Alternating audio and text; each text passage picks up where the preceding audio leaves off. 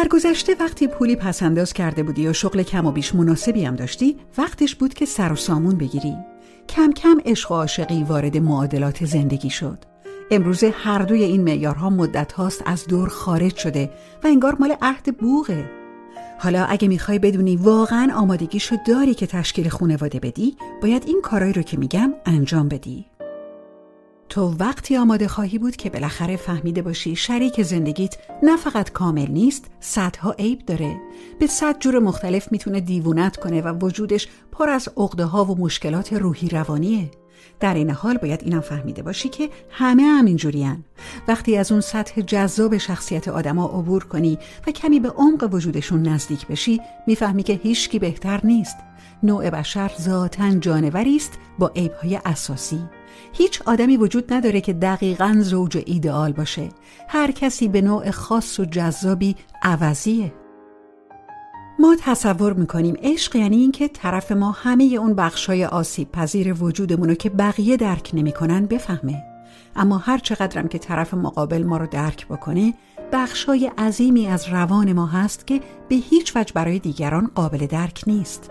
میشه مدتی طولانی آدم تظاهر بکنه که همه چی رو آسون می‌گیره. اما زمان مناسب برای شروع زندگی مشترک وقتی که به قدر کافی بالغ شده باشی که بفهمی تحمل تو چقدر سخته. فقط وقتی می‌تونی ادعای بلوغ کنی که بتونی از اونی که هستی عمیقا شرمسار باشی و اگر لازم بود مرتب بابت رفتارت عذرخواهی کنی. یه جوری از عشق حرف می‌زنیم انگار یه چیزه در حالی که در واقع دوتاست دوست داشته شدن و دوست داشتن. وقتی بالاخره بفهمی که همش دنبال گرفتن عشق نباشی و بتونی عشق بورزی و دوست بداری می‌تونی آماده رابطه جدی باشی. اینکه عشق فقط یعنی دیگران ما رو دوست داشته باشن ریشه در کودکی داره.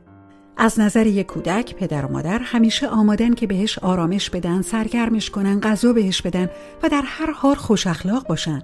پدر مادران معمولا خستگیشون رو بعد از یه روز سخت بچه داری جلوی بچه نشون نمیدن. وقتی که به زور جلوی اشکاشون رو می‌گیرن. رابطه والدین و بچه ها کاملا یک طرف است. هر دو طرف ممکنه همو دوست داشته باشن اما جایگاهشون در رابطه با همدیگه متفاوته و این البته از چشم کودک پنهان میمونه.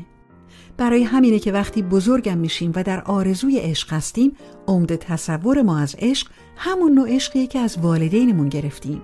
دنبال کسی هستیم که نیازامونو بفهمه بی نهایت صبور و همدل باشه ایثارگر باشه و همه چی رو از اونی که هست بهتر کنه. طبیعتا این خواسته ها منجر به فاجعه میشه. برای اینکه یک رابطه موفق بشه باید از جلد کودک خارج بشیم و در جلد والدین بریم.